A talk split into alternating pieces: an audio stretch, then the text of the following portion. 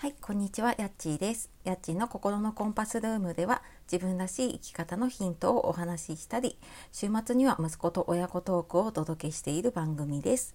えー、本日もお聴きくださいましてありがとうございます。えー、週の真ん中で今日はね、七夕ですね、7月7日ね。はい、いかがお過ごしでしょうか。いつも私、喋り始めてからなんか普通にこう他の方の配信を聞いてるのが結構1.5倍とか2倍で聞いているのでその速度で話そうとしちゃってることに気づいてはいあの速度を落として話すように気をつけております。はい。で、えー、今日はですね、あの、うち、まあ、全然関係ないですけど、我が家の結婚記念日で、あの、七夕だとね、お互いに忘れないんじゃないかっていうことで、で、まあ、結婚記念日なので、まあ、ちょっと夫婦のね、形は人それぞれだよねっていう話を、はい、ちょっとしていきたいと思います。で、まあ、これを聞いているね、あなたは、なんか理想の夫婦像とか、なんかこんな夫婦だといいなみたいなのってありますか？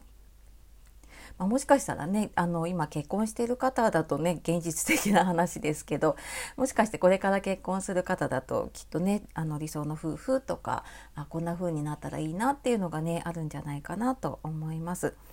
で私は結婚して10 13年かな本当私こういうのが疎いのであのあれなんですけどはい13年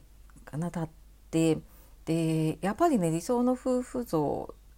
ってどっかではあるんだけれどもなんかそこに縛られなくなって自分たちのなんか心地よい形なんか自分たちにとってこうベストな形っていうのを見つけられるようになってからなんかすごく幸せというかね楽しく過ごせるようになったなって思っています。でじゃあそれまでどうだったかっていうと、うん、やっぱり育った環境がね違う2人が夫婦になるので価値観も違うしでお互いにそれがもう常識というかね当たり前になっているんですよね。でなんか私はそこにずっと気づかずに夫婦はこうあるべきだとか なんか自分の中で勝手に妻はこうしなきゃいけないとか母だからこうするべきみたいなのがすごく多くってその自分の作った理想の夫婦とか理想の家族にあの当てはめようとしてたんですね。でまあもちろんそんなねあのものじゃないので当てはまるわけはなくてでそれが思うようにいかないと、まあ、理想と現実のギャップがどんどんどんどん広がっていって、まあ、それはやっぱり苦しくもなるし、うん、なんかねこう生きづらいというかなんか過ごしにくいなって思うことがね多かったんですね。でただなんか、まあ、自分がその心理学とかねコーチング学んで、まあ、実際にねクライアントさんと話していても思うのがやっぱりその夫婦はこうあるべきだとかうん母はこうするべきみたいなそういうべきとかこうしなきゃみたいなのが多いほどやっぱりなんかもうこう何て言う心が縮こまっちゃうっていうのかな、うん、辛くなることが多いよなっていうふうに感じますね。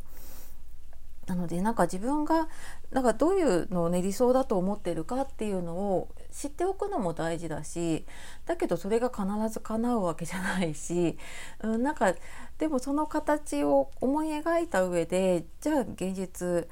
うん、まあ例えばねこう家族ずっと一緒にいるべきだってまあ、私も思ってたけれどもでも実際は家族それぞれのね一人の時間を過ごしているのが心地がいいって思っている家族だとしたらみんなで出かけることが苦痛になっちゃうんですよね。なんかそんな苦痛なことを理想に当てはめるためにやっててもな誰も楽しくないし誰も得をしないなって私も気づいてでそこからはまあなんかそれぞれのねあの好きなことをやればいいしだかそれぞれ好きなことができる場所に出かければいいなとかあとはまあその時その時でね、まあ、今回は、えーと、子供がねこう楽しめる場所に行こうとかそういうふうにしたりはしますけど、うん、なんかそんなにこ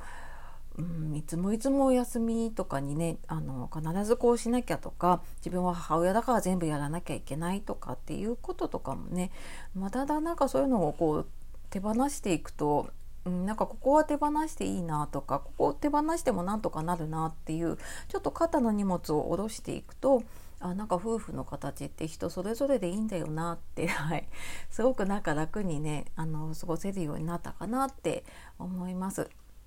まあそうは言ってもねやっぱり毎日顔を合わせたりしていると、まあ、イライラもするしあのぶつかることもあると思います。